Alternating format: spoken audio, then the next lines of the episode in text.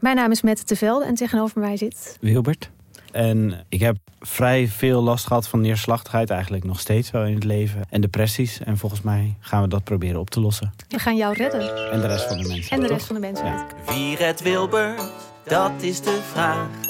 Wie helpt hem bij de kwesties en problemen van vandaag? Luister naar Wie redt Wilbert en de rest van de mensheid.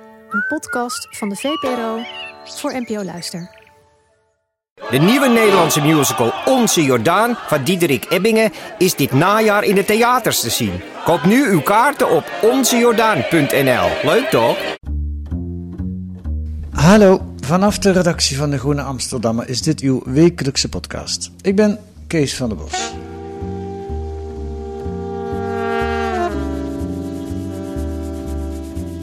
Eerst een huishoudelijke mededeling. Deze week zit aflevering 2 van Radio Amerika in uw podcastfeed. In die podcast praten groene redacteuren Rutger van der Hoeven en Casper Thomas over de ontwikkelingen in de aanloop naar de Amerikaanse verkiezingen in november. Dat doen ze elke drie weken. Te herkennen voor u als Radio Amerika. Een extra podcast dus. Maar nu, de actualiteit in de groene van deze week. In het hoger onderwijs betaal je dit jaar 2143 euro collegegeld. En voor het middelbaar beroepsonderwijs is dat iets lager, 1202 euro. Als je ouder bent dan 18 tenminste, anders is het goedkoper. Maar je kunt ook veel meer betalen. 20.000 euro per jaar. Als je naar een privéschool gaat, zoals het Eurocollege in Rotterdam, Amsterdam of Utrecht. Dat gaat sneller, beter, intensiever en geeft meer kans op succes. Tenminste, dat zeggen de bazen en de staf van het Eurocollege. Klopt dat ook? En wie controleert zo'n privéschool eigenlijk? Rosa van Gool, Emiel Woutersen en Thomas Muns zochten het uit en schrijven daarover deze week in De Groene en in Trouw ook, hè, geloof ik. Ja. En Thomas en Rosa zitten hier aan tafel. Ik moet het even met nadruk zeggen, want Emiel zou komen, maar die had coronaverschijnselen, begrijp ik. Tenminste, misschien. Ja, hij heeft zich laten testen. Oké. Zoals We het weten hoort. de test nog niet. Maar voor u kwaad denkt over in Nou, mocht het tijdens deze podcast binnenkomen, dan zullen we dat zeker aan de luisteraars vertellen. Welkom, eh, Thomas en Rosa. Dankjewel. Eh, Rosa, jij bent van de Groene redactie. En Thomas, jij bent van Investico. Eh, ik behandel jullie even apart. En Rosa, jij schrijft veel over onderwijs. Je hebt zelf nog voor de klas gestaan. Klopt. Maar dat was een gewone middelbare school, geloof ik, hè? Ja, dat was een gewone middelbare school. Ja. Vandaag hebben we het over MBO en HBO. Ja. Dat is andere koek, hè? ja. En Thomas, jij bent ehm, van Investico. Ja, dat gaan we niet nog een keer uitleggen. Het onderzoeksplatform, hoofdleverancier voor De Groene en Trouw en andere media. Ehm, eh, onderwijs, is dat voor jou eh, nieuw Ja. eigenlijk? Nee. ehm, Behalve dat je zelf op school hebt gezeten, denk nou, ik. nou ja, ik heb op school gezeten. Ik heb, eh, ik heb zwemles gegeven zelf als vroeger. eh, Zwemles? Zwemles, dus ik heb, ik heb ervaring in het zwemonderwijs. En ik geef momenteel nog les aan de Universiteit van Amsterdam en Universiteit Tilburg. Dus ik, ge- ik heb wel onderwijservaring als onderwijzer, maar dit is voor het eerst dat ik als journalist over onderwijs heb geschreven. Aha, en daarbij kon je dan vertrouwen op onder andere de ervaring van Rosa, die Ja, dat al veel vaker gedaan heeft. Ik wist eigenlijk helemaal niet dat je. Kijk, privéonderwijs heb ik wel eens van gehoord. Luzak, dat is een bekende term. Dat je ook HBO en MBO privéscholen had. Ik stond ervan te kijken. Jij ook eigenlijk, Rosa? Eh, nou, ik wist dat wel al wat langer, want het Luzak dat jij noemt eh, biedt bijvoorbeeld ook eh, bepaalde MBO, HBO-opleidingen nog weer Oké. na de middelbare school. Dus, dus eh, ja, er zijn een aantal opleidingen die dat doen. Ja. Ja, er zijn er meer, hè? dat lees ik in jullie artikelen. Of in jullie artikel. Ehm, ik heb de namen hier niet staan, weet jij die? Ja, je hebt eh, TIO bijvoorbeeld, Notenboom, eh, Hogeschool Capabel. Dus er zijn, eh, ja, er, zijn er een aantal verspreid over Nederland. Ja. Weet je, heb je enig idee hoeveel leerlingen die per jaar krijgen? Nou, het zijn geen hele grote scholen, dus per school gaat het om een paar honderd meestal. En ja, de totale sector zou ik niet, niet zo uit mijn hoofd durven zeggen. Maar het is een klein deel van wat er totaal in het HBO, MBO Ja. eh, aan leerlingen is. Maar het is ook niet niks. Ik begreep, op het Eurocollege alleen zitten al zo'n 500 Ja. leerlingen. Klopt. En is Eurocollege de grootste of weet je nee, dat niet? is Nee. de, TIO is geloof ik de grootste. TIO is groter dan het Eurocollege. Dat is een beetje de grootste concurrent van Eurocollege. Dat zijn scholen die heel erg zitten op ehm, ja, hotelmanagement, evenementen en ondernemerschap eigenlijk. Ja. Het zijn vaak van oudsher ook hotelscholen. Ja. Hè? Ja. Die Oh, ooit, ooit begonnen zijn als hogere hotelscholen. En waren in die tijd al particulier onderwijs. En, en Dat ietsje verbreed iets hebben. verbreden Ja. naar entrepreneurship. En dat Ah, soort. Oké. Goed, voordat ik jullie aan het woord laat over het Eurocollege, wil ik eerst wat leerlingen en stafleden van het Eurocollege zelf aan het woord laten. Eurocollege is een particuliere onderwijsinstelling met vestigingen zowel in Rotterdam als in Amsterdam.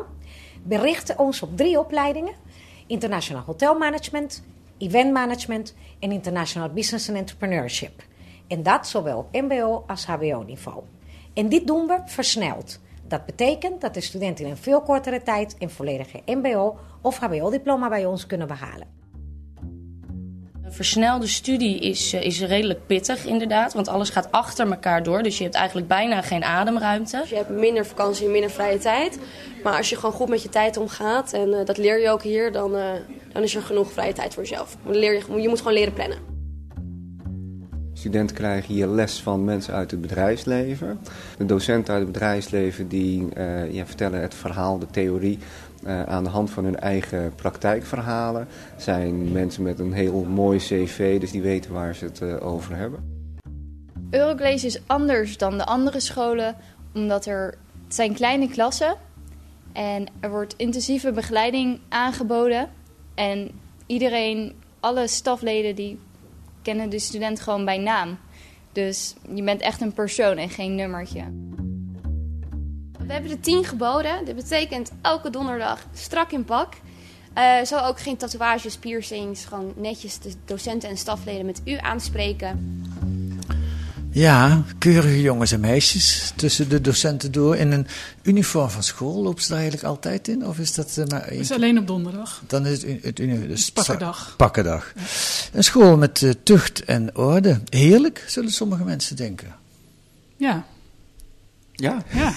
Dat kan me voorstellen. Ja, het is een het is, eh, een populair concept. Ja, zijn jullie er geweest op die school? Heb je hem gezien van binnen? Nou, we zijn, we, zijn eh, op de vestiging in Rotterdam geweest eh, voor een interview met de, de eigenaar van deze school. Maar we zijn niet echt in de school terwijl er leerlingen waren. Oké. Het is natuurlijk ook eh, Zomer. het was juni, juli Ja. toen we dit onderzochten. Dan Ja. is er volgens mij weinig les. Nou, ik was benieuwd naar hoe zo'n schoolgebouw daar van binnen uitziet. Ja, het, het- het is een kantoorgebouw aan de Westblaak. Ja. In, Ja, eh, midden in Rotterdam. Dus midden in Rotterdam. Nou, dus nieuwbouw. Ehm, volgens mij in Amsterdam zitten ze in, in In eh, Nieuw-West, dicht bij ja. station Sloterdijk. ook, ergens. ook in van die. Ja, het is een kantoor. Het is een beetje een corporate-achtige setting met een lift met eh, ehm, Ja, waar waar je binnenkomt Chic. en, en net de secretares eh, die je ja, opvangt. ontvangstbalie Ja. En, en foto's van skylines Ja. aan de muur. Nou, als we deze geluiden mogen horen, heb ik van hun eigen YouTube-kanaal geplukt en ook hun website, dan is het echt een fantastische school. Totdat ik jullie artikel las. Ehm, Rosa, laat ik het aan jou vragen. Wat is er mis? Eh, nou, laat ik, laat ik beginnen met... eh, inderdaad, als je dit hoort, dan denk je het is een fantastische school. En ik denk ook dat het concept van deze school niet slecht is. Het idee achter deze school. Namelijk? Namelijk dat je studenten onderwijs geeft door mensen uit de praktijk. Dus eh, mensen uit de hotelwereld, uit de ondernemers, uit het bedrijfsleven. Eh, dat is op zich een goed idee. Eh, het valt of staat natuurlijk met de uitvoering. En daar valt nogal wat op af te dingen bij het Eurocollege. En dat heeft met name te maken, denk ik, met dat ze erg onderbezet zijn. En dat daarom de begeleiders wel hun vuur uit hun sloffen lopen, maar Mhm. het eigenlijk gewoon niet redden. En dat ja, vind ik persoonlijk nogal stuitend voor het bedrag eh, dat je voor deze opleiding moet betalen. Ja, ja, ja en, en jullie verhaal lezende, er is echt heel veel mis. Hè? Dus Ja. gro- groot verloop, personeel, vestigingsdirecteuren in Amsterdam en Rotterdam zijn in één jaar tijd weggegaan. Ja. Eh, hebben ook met jullie gesproken, degene in Amsterdam en Rotterdam die wat eerder wegging. Jullie hebben dit van studenten en van stafleden. Ja, zeker. En volgens mij was de grote klapper toen jullie het rapport in handen kregen van een interne audit, een interne onderzoek. Want ja, jullie hebben dan wel zo'n 30 mensen gesproken, maar het blijven er van de 500. eh, Zolang als je zo'n rapport niet hebt, dan, is het toch al, hè, dat eh, weet ik van Argos tijd ook, dan blijft het toch altijd een beetje, hoe, wanneer weet je het nou zeker dat het Ja. klopt?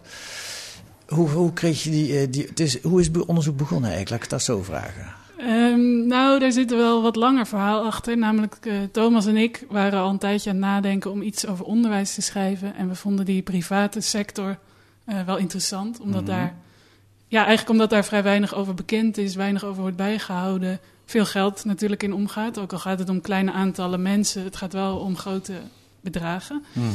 Ehm, dus nou ja, dat was al, we hadden daar een beetje onze antenne voor uitstaan. En toen eh, ja, kwamen er klachten over deze school. En toen zijn we daarna gaan kijken. Dus je bent niet met deze school begonnen? Nee, het was niet het idee om per se dit, dit, dit, deze, ehm, deze club eh, onder de loep te leggen. Nee. Het is het meer, veel meer het fenomeen. En, ik denk dat het, eh, wat mij betreft, omdat ik natuurlijk niet heel veel heb geschreven over onderwijs, begon bij dezelfde verbazing die je aan het begin van deze podcast ook eh, liet zien, Kees. Over, ja, bestaat dit, is dit er nu ook al voor het hoger onderwijs? Ja. Ja. Want het Luzak, Ja. dat weet ik ook nog uit mijn tijd, toen Ja. ik gewoon op middelbare school zat. Dat was, als je het om wat voor reden dan ook niet redde en je kon het betalen, dan had je een aantal jaar, kon je bij dat Luzak het nog bijspijkeren. Het was vaak ook een soort van remedie voor mensen die dat konden betalen. Maar wat, wat mij ehm, eh, totaal verbaast, is dat er inmiddels echt een heel traject ligt. Dat je bijna vanaf de basisschool Ja. tot aan tot een beetje hoger onderwijsopleiding binnen dat private onderwijs kan blijven. En we zal eerlijk zijn, de, de aanvankelijke, ehm, eh, aanvankelijke journalistieke ehm, antenne ging natuurlijk over eh, kansenongelijkheid in het onderwijs. Je gaat ervan uit, oh, dit is dan, hè, gaan we naar een Engelse situatie toe? Hier zit de elite. Misschien ja, hier wel. zit de elite. Ja. Ja. dus je gaat eens rondvragen en rondspreken. En toen bleek het anders te zitten. En toen, ik hoorde u net zeggen, de eerste tip over het Eurocollege kwam in deze, waren jullie in deze kamer binnen? Of, hoe- Eh, maar- Je neemt- je, je, ja, god, je, je spreekt wel eens mensen. En dit was nog in de coronatijd. Dus je, je kan moeilijk. eh, ehm, hoe heet het? Het was allemaal moeilijk met cafés en dat soort dingen. Ze zeiden: Nou, komt u dan een keer langs op Ah, de ja. Goede Ah, Amsterdam redactie. ja. Maar meer kunnen we hier niet over vertellen. Dat want het gaat natuurlijk in vertrouwen. Ja, dat snap ik. Wanneer kreeg je het gevoel, want kijk, je spreekt dus iemand die dan moppert op zo'n Eurocollege. Maar wanneer, eh, en dan kijken we naar jou, Rosa, wanneer kreeg je het gevoel, of had je meteen al bij deze eerste meneer of mevrouw, wie het was, het idee van, hier zit meer achter? Nee, nou zoals jij terecht zegt, eh, er kunnen natuurlijk altijd kan er iemand zijn die boos is of die ontevreden is of die een conflict heeft gehad. Dat is op zichzelf niet genoeg eh, om daar een artikel over te schrijven. Eh, dus wij zijn na die eerste klachten zijn wij eigenlijk heel breed een net gaan uitgooien. Hebben een hele hoop mensen gebeld. Eh, Thomas en ik hebben dat gedaan. En we Toen ben je echt gaan zoeken naar het Ja, Eurocollege. ja. Wij Ja. zaten Nou- gewoon allebei thuis achter onze computer en wij zijn gaan bellen. En we hebben elkaar die dag ook niet tussendoor gesproken. We hebben gewoon gezegd, we gaan allebei bellen, we verdelen het. Jij belt de studenten, ik bel de oud-medewerkers. En aan het eind van die dag hebben we elkaar weer gesproken en gezegd van ja, wat is hier nou aan de hand? Hm. En toen zijn we eigenlijk onze eigen diagnose gaan stellen. Want iemand kan je natuurlijk wel vertellen, het zit zus en zo. Maar dat is toch altijd ook nou ja, iemands eigen beleving. We wilden het wat breder eh, trekken. En waren jullie na één dag ervan overtuigd dat je beter had? Of had Ja. je toen, ja, want? Ja, eigenlijk wel. Nou, omdat we, we hadden een, een, een, eh, we hadden een aantal bronnen ro- rondom de vestiging Amsterdam, waar de, de klachten ontstonden. Ehm, en we hadden bronnen rondom de vestiging Rotterdam. Ehm, en die kenden elkaar ook niet. Ehm, en die kwamen met zulke vergelijkbare verhalen. Niet dezelfde, maar zo vergelijkbaar. Ja. Met steeds dezelfde, de, eigenlijk de repetitie van zelfde misstanden. Mhm. Namelijk een, een, een, eh, wat Rosa eerder al zei, eh, een werkdruk voor docenten, maar ook gecombineerd eigenlijk met nou ja, wat we in het artikel ook omschrijven, met pesterijen, met een hele onveilige werksfeer, met een hele willekeurige werksfeer. ehm, waar mensen zich nooit veilig voelden en daardoor ongelooflijke hoge doorloop van docenten. Ehm, ja, gecombineerd met, met een, een, een autoritaire sfeer op school, die natuurlijk ook op geen enkele manier eh, ruimte bood ehm, in, in onze optiek. ehm, eh, om nou makkelijk een keer aan de bel te trekken. eh, maar dat was ook iets dat steeds terugkwam. Ja. Dat, dat heel erg een patroon dat mensen daar dus tegen al deze dingen aanlopen en dan weggaan. En dat zie je ook terug in het aantal vestigingsdirecteuren dat zij verslijten. En we zagen natuurlijk ook, en daar hebben we ook heel erg naar gekeken natuurlijk. Dat dat zijn weerslag heeft, niet geheel logisch, op de eh, kwaliteit van het Ja. onderwijs. Op wat Ja. die studenten uiteindelijk krijgen. Ja. Was het makkelijk om mensen te spreken te krijgen? Nee, dat was niet makkelijk. Waarom niet? Eh, nou, dat heeft een aantal redenen, die ook heel begrijpelijk zijn. Kijk, studenten die daar op school zitten, die zijn ontzettend afhankelijk van die school. Die hebben ook heel veel geld betaald aan die school. En als zij straks een diploma hebben, willen zij niet dat, hij, dat die school er slecht op staat. Ja. En dat geldt ook voor mensen die daar net eh, afgestudeerd zijn. Heb je 50.000 euro betaald en dan komt je school in het nieuws dat die niet deugt. Dat vind je niet leuk. Precies. Nee. En voor medewerkers, oud-medewerkers, eh, ligt het ook om hele logische redenen ingewikkeld. Ehm, nou ja, medewerkers die werken daar nog, dus die zijn ook afhankelijk. En voor oud-medewerkers geldt vaak dat zij, eh, nou ja, bijvoorbeeld een contract hebben ondertekend waarin staat dat ze niet met derden eh, over interne aangelegenheden mogen praten. Dat is vrij gebruikelijk. En Bij het afscheidscontract. Ja. eh, ja. ja. Ja, dus dat, dat leverde allemaal wel wat eh, Ja. moeilijkheden op. En wanneer kwam die klapper van het rapport, van een intern rapport van een eigen docent die ja, het zwart op wit zet dat het... God, ik eh, weet niet meer hoe wanneer dat eigenlijk kwam, maar dat kwam in de loop, op, in de loop van het onderzoek. En het interessante van het rapport, ehm, eh, wie, er, wie hem eh, per se graag wil lezen, ga naar platform-investico.nl waar je gewoon de pdf kan vinden. Want we Oh. zijn transparant over wat we hebben. En je, zie, je zal in dat rapport zien dat het een... een het het zijn conclusies Ja. die gepresenteerd worden. En Ja. Eh, sommige zijn ambigu, maar, dat, maar de meeste niet. Nee. Die zijn eigenlijk snoeihard. Ja. Ehm, en tegelijkertijd zijn het conclusies. Dus je wil weten ehm, waaruit, wordt de- waar, waar- waaruit worden deze conclusies getrokken. Wat speelt hier? Waar, eh, waar is dit de eindafrekening van? Ja. Ehm, en, en zo kom je op een gegeven moment, denk dat wij, we hadden het rapport zeker niet helemaal aan het begin. We hebben dat in de loop van de tijd eh, via via gekregen. Maar het, het, het, de waarde ervan nam ook toe naarmate je ehm, van bronnen dus hoort van ja, maar kijk, dat is dit, dat is dit. Eh, je daar, daar veel meer achtergrond en het veel beter kan interpreteren. Ja, Ja. ja. Ja. En journalistiek is het natuurlijk een heel belangrijk moment. Ja, het is een heel belangrijk, je- inderdaad, het is, eh, het is het punt waarop, omdat het is niet een rapport dat per se door een, ehm hè, dit is niet door, een, door iemand die in een conflict zit opgesteld. Dit is opgesteld in opdracht van het Eurocollege ehm, door iemand die bovendien daar gewoon nog werkt ehm, en die, die ook wel een serieuze consultancypraktijk daarnaast heeft. Dus dit is waar uiteindelijk de mensen die je de misstanden voorlegt, in feite intern zelf zeggen, Ja. dit is, Dit is wat er mis, ja. misstaat. Ik lees wat dingen voor. De kwaliteit van het examenbureau schiet tekort. De inhoud van het curriculum is niet consistent. Er is een hoge werkdruk, waardoor veel burn-out en uitval plaatsvindt. Er is een hoog verloop onder het personeel en als klap op de vuurspijl, vuurpijl een gebrek aan leiderschap. Ehm, Oké, dan komt er een moment, dan ga je naar de directeur, ondernemer Edu van de Wallen. Die schrikt niet terug voor controversiële uitspraken. Luister wat hij twee jaar geleden zei voor BNR Radio over mannen en vrouwen als leerkracht. Maar mannen hebben over het algemeen overwicht. Natuurlijk, we selecteren ze daarop. Het is niet elke man, maar het moet wel iemand zijn met eh, enig charisma, enige stevigheid. Waar die studenten tegenop kunnen kijken, want wij geloven heel sterk in het eh, principe van leermeester. Er moet iemand voor de eh, klas staan waar ze tegenop kijken en zeggen van verdorie, van hem willen we leren. Maar waarom kan dat geen vrouw zijn? Dat is, ja, dat weet ik ook niet. Dat is proefondervinding zo eigenlijk eh, eh, ontstaan. De dames hebben over het algemeen ordeproblemen. En ik weet dat daar over het algemeen ja, een beetje raar tegenaan wordt gekeken. Maar ik zou zeggen, kijk naar het reguliere onderwijs. Heel veel dames voor de klas. Heel veel, nou ja, wanorde. En heel weinig structuur. Hebben we meteen ook een analyse voor met in het eh, gewone onderwijs niet deugt. Er staan veel te veel dames voor de klas. Ehm, goed, zo'n man is het dus, zou ik zeggen. Is- is de- is zelf iemand die niet laag op de apenrots eh, zit, laat ik het zo maar zeggen. Ja. Ehm, wilde hij wel met jullie praten? Ja, hij wilde wel met ons praten. Meteen. Ja, Oké, dan ga je naar hem toe. Dan, dan, dan heb je alles verzameld, dan heb je ook dat rapport. En dan, hoe gaat zo'n gesprek? Eh, nou, zo'n gesprek is eh, best ingewikkeld. Want wat je hoort ook wel hier is, eh, zoals jij terecht opmerkt, iemand die niet laag op de apenrot zit en die ook goed kan verkopen. Ehm, dat is ook wat hij natuurlijk met zijn school doet. Hij verkoopt en hij leert ook studenten verkopen, want marketing is een heel belangrijk onderdeel van alle opleidingen. Ehm, dus dat is ook iemand die heel erg zijn eigen verhaal wil vertellen. En eh, ja, dan moet je soms iemand even weer terugbrengen naar de feiten die wij hem kwamen voorleggen.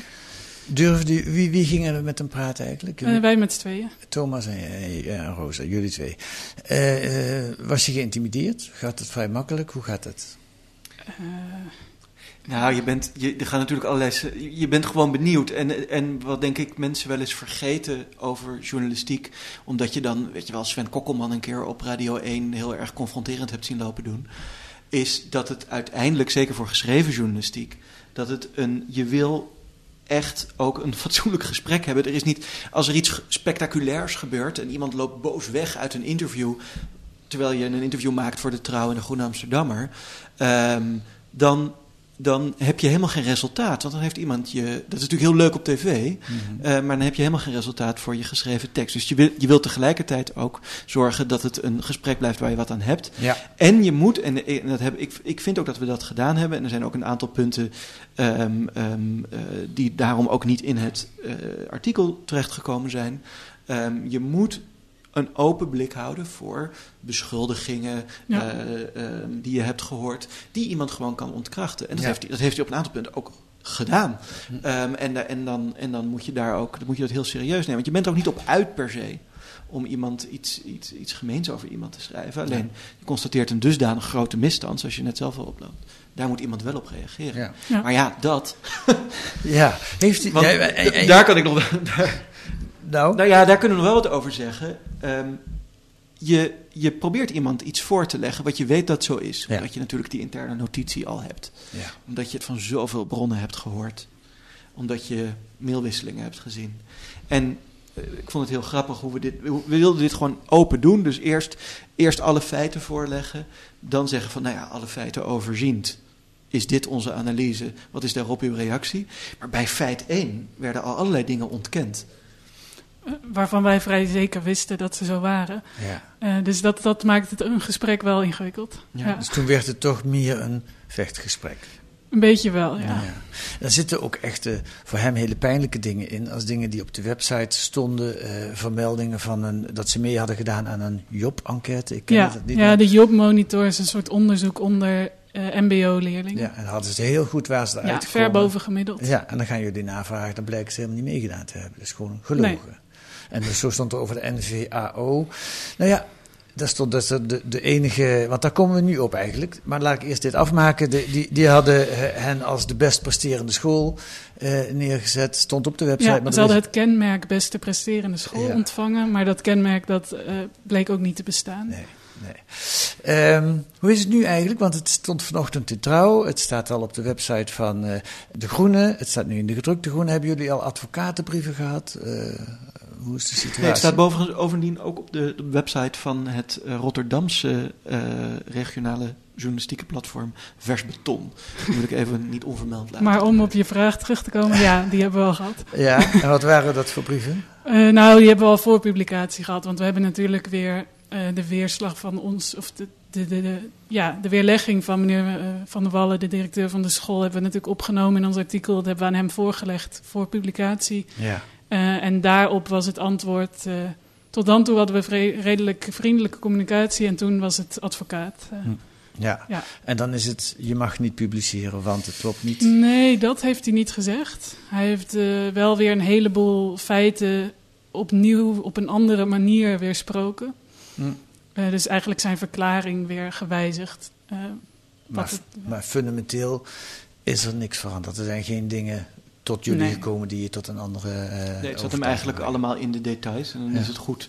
En dat is ook echt, nou ja, dat hebben wij ook in de antwoorden op de advocaat ge- ge- gezegd. eh, ehm, eh, dat we dit ook serieus als onderdeel zien. Hè? Een tekst voorleggen aan iemand als onderdeel Ja. van de wederhoor. Ja. Ja. Ehm, en het, is, het komt eh, vaak voor dat als je toch nog iets voorlegt... en niet eens aan een bron met wie je op dat moment een gespannen relatie hebt... maar ook met bronnen waar je, waar je heel prettig mee hebt samengewerkt... dat er toch nog even iets, iets, iets uitgehaald wordt. Ja, een verhaal Eh, wordt er dat- meestal beter Het van. wordt Ja. er beter van en je moet dat serieus nemen. Dat deden we in dit geval ook. Alleen verliep de communicatie in dit geval via een advocaat. ja. Ja, ja. Ja. Iets heel anders. Oude leerlingen die al gereageerd hebben.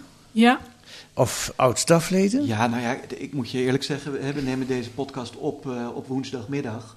Uh, mogen we dat zeggen tegen elkaar? Ja, dat mogen we. Ja, de, de, we, nemen de, de, we nemen de podcast op op woensdagmiddag. Uh, en en woensdagochtend stond het online. online. En de reacties die we nu al hebben gekregen, eigenlijk van bijval, zowel e-mail als via sociale media, dat heb ik nog niet zo meegemaakt met een onderwerp. Nee, dus er zijn al wel een aantal mensen die uh, ons ook echt privé inderdaad benaderen en zeggen: Ik herken dit ook. En uh, het is nog veel erger, dat soort verhalen. Mm. Uh, nou ja, wat daar dan precies van klopt, dat is weer voor een volgende keer. Ja, ja, ja. nu ga ik even op een andere stoel zitten. Er zitten ook in het gewone onderwijs uh, opleidingen waar uh, uh, van alles mis is en veel niet deugt. En komt, af en toe komt het ook wel eens naar buiten, bij ROC's, MBO's, HBO's. Um, misschien heeft meneer Van der Wallen het volgend jaar allemaal wel weer prima op orde. Was het gewoon een moeilijk jaar voor hem. En met jullie, met jullie artikel pak je een ondernemer in zijn beurs. Want het zal niet leuk voor hem zijn, denk ik, als dit, dit publiciteit naar buiten komt. Eh, wat vind je van dat argument? Nou, dat vind ik een goed argument. Dat is ook een reden waarom we hebben gekeken of dit niet toevallig een, een one-off zeg maar, was. Hè? Een slecht jaar, nou ja, het kan gebeuren. Mhm. um, en dat is ook de reden dat we verder hebben willen kijken dan alleen die Amsterdamse vestiging en dat kringetje. Uh, we wilden weten, is het niet inderdaad een inci ongelukkig incident? Maar we zijn er wel vrij snel van overtuigd geraakt dat het echt een structureel probleem is op die school dat zeker al meerdere jaren uh, speelt. Hm. Hm. En dan kan je nog steeds zeggen: het is een ondernemer die in een vrije markt. Hè, niemand wordt gedwongen om naar het Eurocollege te gaan. Nee. Uh, waar bemoei je je mee? Ja. En, dat is, en dat is ook iets waar we goed over nagedacht hebben. Um, ik denk dat het zowel voor Investic als voor Groene geldt. Dat we ook niet per se dat soort journalistiek willen maken. Dat je, dat je iemand eens eventjes bij de lurven grijpt en het daarbij laat. Mm -hmm. um, maar dan komen we denk ik op het laatste gedeelte van het artikel ook. Zeg maar het laatste derde van het artikel. En eigenlijk iets dat onze verbazing steeds, waar onze verbazing ook steeds groter over werd, is het, is, het staat wel ergens voor. Het is onderdeel van een sector, dit, deze school, waar heel weinig openbare informatie over is. En waar eigenlijk heel weinig organisaties zich nou ja, serieus mee bemoeien. Je hebt toch de onderwijsinspectie in Nederland? Ja, maar de onderwijsinspectie gaat in het HBO niet uh, over het onderwijs, alleen over het stelsel.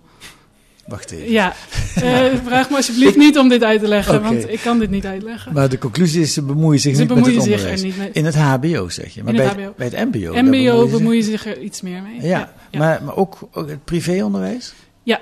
In principe gaat de onderwijsinspectie ook bij het Eurocollege kijken. Bij het mbo alleen, ja. Ja. Hebben ze dat ook gedaan? Zijn daar rapporten van? Uh, ja, er, er, zijn wel, daar zijn wel rapporten van, ja. En er zijn ook rapporten van de NVAO, de accreditatieorganisatie. Ja, oké, okay, maar dat wil ik even apart behandelen. Dat, want dat is ja. inderdaad wat je zegt, een accreditatieorganisatie. Die controleren niet echt, nou laten we het meteen maar uitleggen. Die controleren niet echt de lopende gang van zaken. Maar die kijken, voldoen ze aan de minimumvoorwaarden om een mbo te zijn. Ja, Vat ik het goed samen?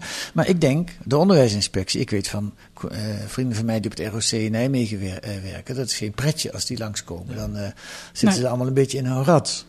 Zijn, is de onderwijsinspectie ook bij uh, meneer Van der Wallen op school geweest? Ik weet niet of ze langs geweest zijn. Dus ze zijn wel langs geweest, maar, maar uh, vraag me alsjeblieft niet precies wanneer ze daar voor de laatste keer geweest zijn. Maar hebben ze rapporten over die school? Ze hebben rapporten. En, en dat kun je die zijn, krijgen? Uh, ja, en dat zijn gewoon uh, redelijke, gewoon normale inspectiebezoeken zijn dat. Dan moet ik erbij zeggen dat ons artikel zich echt met name op het HBO toespitst. En dat okay. daar ook de grootste problemen zitten. Oké. Okay. En de, de, dus die problemen die jullie gehoord hebben zijn vooral van HBO. En mm. voor zover het over het MBO gaan, die zijn nog niet bij de inspectie gemeld. Uh, voor zover ik weet niet. Nee, nee, nee. nee. Um, nee, oké, okay, dat is inderdaad, dat, dat haal ik ook uit jullie artikel. Het is eigenlijk een hele rare situatie dat je. Uh, als je voor 2000 euro een opleiding koopt, dan is die goed gecontroleerd door de overheid, tenminste. Dan wordt die gecontroleerd door de overheid. Daar kun je ook wel van alles voor opmerkingen mee maken. Maar als je voor 20.000 euro een, per jaar een opleiding koopt, dan staan er gewoon dingen op de website die overduidelijk niet deugen. En die pas eraf gehaald worden als journalisten daarmee uh, aankomen. Om maar één ding ja. te noemen. ik weet niet of het reguliere HBO goed gecontroleerd wordt door de overheid, maar het punt is eigenlijk dat het, het reguliere HBO heeft de plicht om zijn prestatiecijfers te delen met de overheid. En de overheid maakt die openbaar. Die zijn te vinden. Dus als Ja. jij naar in Holland gaat of een hogeschool in jouw stad, dan, dan, en zij zeggen zoveel procent van onze studenten slaagt binnen zoveel tijd, dan kan je die claim checken. Ja. En dan is daar, dan is daar gewoon een openbare check op mogelijk. En dat kan bij het Eurocollege ook, neem ik aan. Nee. En, en dit, dit is het bizarre. Onze collega Emiel zat, eh, eh, moest ehm, dit eigenlijk uitzoeken voor het onderzoek. Hoe zit dat met die cijfers? Want op zijn minst zal toch het ministerie, dat heeft Duo heet dat, eh, bekend van de studieleningen, Ja. die zal toch wel die cijfers hebben, want dat hebben ze van iedereen. En Emiel kreeg te horen. ehm, Nee, dat hebben we niet. Of dat hebben we wel, maar dat geven we je niet voor particuliere instellingen, want voor hen is het concurrentiegevoelig. Ja, dat is concurrentiegevoelige informatie. Dus eh, niemand weet het. Je moet eigenlijk de eigenaar van zo'n school eh, op zijn blauwe ogen geloven. En het gaat over hetzelfde. Hè? Het gaat over dezelfde prestaties. Soms gaat het zelfs over dezelfde type opleidingen. Ja. Maar waar het voor een openbare school gewoon ja, informatie is die de burger Moet kan- weten. moet weten, eh, is het voor dit particulier onderwijs. En dat maakt dat dit artikel niet alleen over het Eurocollege gaat en niet alleen over Edi van der Wallen gaat, maar het gaat ook, het staat voor problemen in Ja, het want wat wel belangrijk is om daar even bij te zeggen, is eh, die opleidingen zijn dus geaccrediteerd door de Nederlands-Vlaamse accreditatieorganisatie. En dat stempel betekent dat de Nederlandse overheid eigenlijk zegt, je mag lenen voor deze opleidingen. Ja. En niet alleen je mag lenen, maar ook omdat het zo'n dure opleiding is, mag je nog eens per jaar 8000 euro extra lenen. Ehm, ja, daar zit, daar zit denk ik het grootste probleem, structurele probleem hiermee. Ja, en Daar, ik bedoel bij die controle. Nou ja, dat, dat, je dus, dat je dus eigenlijk zegt, dit is goed. Ja, Eh, ja, ja. Terwijl je niet weet of het goed is. Ja. Ja. En het schijnt, de, de- meneer Van der Wallen hield het op 50% Voormalig medewerkers noemden vaak getallen rond de 70% van de studenten leent dat collegegeld, dat dus eh, in totaal een, een halve ton is, eh, leent dat bij de overheid. Met andere woorden, de overheid zegt: wij staan garant voor een lening aan jou, dat uiteindelijk gewoon in zijn geheel eh, naar zo'n particuliere instelling gaat. En, we, en jij Zo mag- particulier is het ook weer niet. Nee, en jij mag dan naar die school, maar we gaan niet vertellen hoe succesvol die school is. Hoeveel Nee. leerlingen er. Ja. Als ik samenvattend, eh, wat die problemen, nou, dat hebben we allemaal nu behandeld. Wat, wat ik uit, jullie verhaal en uit jullie artikel als hoofdprobleem haal, maar dat leg ik jullie voor eh, om te kijken of dat klopt, is eigenlijk de persoon Edu van der Wallen. De manier waarop dit Eurocollege geleid wordt. Is dat ook jullie analyse of wil je daar zover niet gaan? Het is, het is wel het beeld dat, dat ook uit de gesprekken wel, denk ik, naar voren komt. Kan ik dat zo... uh, kijk Ja. even naar Rosa. die- Nou, er zijn, er zijn veel bronnen die dit inderdaad tegen ons hebben gezegd. Maar, Ja. ik vind, maar ik vind het belangrijk om, om daarbij aan te merken... dit is ook zijn school. Ja. Ja. Ehm, en als Rosa zegt ehm, dat er met het, met het concept in principe niet iets mis is... is dat zijn verdienste. Ehm, is dat het concept dat hij in de markt gezet heeft... namelijk discipline... ehm, en tegelijkertijd eh, les van, van ervaringsdeskundigen. Ehm, en, en, en ook hele boze studenten die, die, die haasten zich om te zeggen: van nou ja, maar mijn sta de plek waar ik stage heb gelopen, vond, vond, was wel heel tevreden over Ja. mij. Tegelijkertijd, hè, mijn scriptie loopt uit en ik krijg geen Ja. begeleiding. Maar dat, dat is ook wa- wat het een onderneming maakt, is dat het samenvalt met de ondernemer. Dat is Ja. misschien voor John de Mos Talpa niet anders. En, en, eh, Nee, dus nou, ik denk toch dat je je meer af moet vragen. eh, Zo, zou ik liever willen van. eh, willen we dit soort ondernemers Precies. in het onderwijs hebben? daar, dat is de cruciale vraag. Want, want dan krijg je dus ook mensen die, ja, eh, noem het hoe je het wil noemen, eigenzinnig zijn. Eh, ja, die, die neem je dan op de koop toe eigenlijk. We gaan nog één keer naar Edu van der Wallen luisteren. In een interview met Paul van Liemt op YouTube eh, legt hij uit wat zijn recept voor succes is. En hij zegt dan, je vraagt eerst aan een jongere wat hij of zij wil bereiken. eh, en dan? Daaruit ga je eigenlijk communiceren welke normen en waarden en gedachten bij succes horen. Dus je fietst het aan vanuit de succesinsteek. Nou, daar is heel veel onderzoek over gedaan. En wij hebben zeg maar een van de bijbels die geschreven is over succes daarvoor naar ons toegetrokken. Dat is Think and Grow Rich van Napoleon Hill. En die hebben wij zeg maar als een soort leidraad Ja, in je de zegt zachtjes, hè, voor de mensen die dit nu horen voor het eerst. eh, Ja. Napoleon Hill, hè, dat is een ja, schrijver. Napoleon Hill. Ja. Dat is een meneer die heeft zeg maar 60 jaar lang eh, succes onderzocht. En eigenlijk elke keer gekeken hoe denken en doen nou succesvolle mensen. Duizenden. Dus daar is een soort format uitgekomen. Altijd positief zijn. Duidelijk omschreven doelen hebben. Bereid zijn. Extra stappen. Go the extra mile. Afijn, er komen nog veel meer doelen van eh, eh, meneer Napoleon Hill. Eh, is dat zo'n goeroe, die Napoleon Hill? Ja, vroeg, vroeg 20e eeuwse succesgoeroe. Een Amerikaanse, ja, de Amerikaanse website Gizmodo die heeft hem omschreven als the most famous con man you've probably never heard of. dus de bekendste oplichter waar je waarschijnlijk nog nooit van hebt gehoord. Oplichten? Eh, ja, dat zegt Gizmodo over Napoleon Hill. Ja. Hebben jullie je erin verdiept of, of is het voor jullie... Nou ja, we kwamen... Ro- Rosa, jij moet het vertellen. Ja, we kwamen eh, Napoleon Hill een aantal keer tegen tijdens dit onderzoek. eh, want zijn regels hangen dus overal in het Eurocollege aan de muur. Bijvoorbeeld ook in het eh, zaaltje waar wij ons interview met eh, meneer Van der Wallen hielden.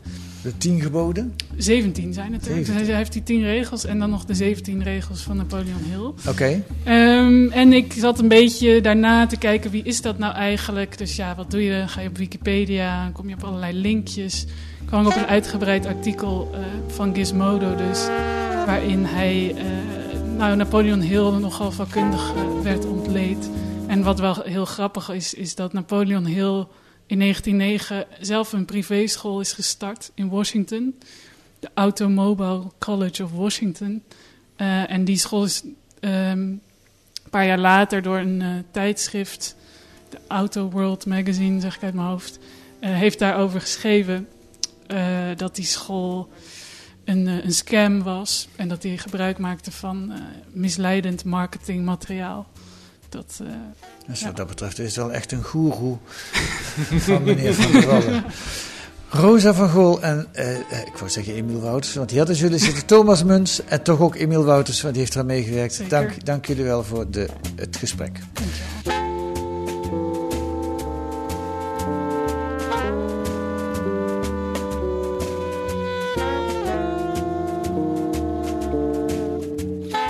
Dit kunt u deze week lezen in de Groene Amsterdammer met een abonnement of een proefabonnement. Ga dan naar groene.nl. Daar leest u hoe u drie maanden de Groene kunt krijgen voor 30 euro. Ga naar groene.nl. Eh, en als mensen nog tips hebben, Thomas, wat kunnen ze dan doen? Ja, dan kunnen ze Rosa mailen via groene.nl of contact met Emiel en mij zoeken via platform-investico.nl. Oh ja, allemaal te vinden op de, op de website. Goed, ik ga nog één eh, mailadres eh, noemen en dat is podcast.groene.nl. Daar kunt u reageren op alles wat u in deze podcast hoort. En als u eh, Rosa of Thomas of Emiel wil bereiken, dan zorgen wij dat dat bij u terechtkomt. Wat staat er nog meer in de Groene deze week? Een portret van Anton de Kom, de Surinaamse schrijver en verzetstrijder, die nu in tijden van Black Lives Matter weer velen inspireert. Zijn boek Slaven van Suriname, uit 1934, staat nu weer in de non-fictie top 10 van boekhandel Scheltema. En een reportage over post-corona vrijwilligerswerk. Alles is post-corona tegenwoordig. Er vond de afgelopen maanden een massale uitbraak van solidariteit plaats. Tienduizenden mensen gingen bijvoorbeeld bijles geven of voedsel uitdelen. De grote vraag is of dit het vrijwilligerswerk blijvend zal veranderen. Te lezen in De Groene van deze week. En volgende week zijn wij er weer met analyses en achtergronden bij het nieuws in deze podcast van De Groene Amsterdammer. Dat u kunt reageren heb ik al gezegd. U kunt ook sterren geven onderaan in uw podcast-app. Daar worden wij weer blij van. Deze week werd de podcast gemaakt door Mariska van Schijnel en Kees van der Bos. En de muziek is A Tune for N van Paul van Kemenade.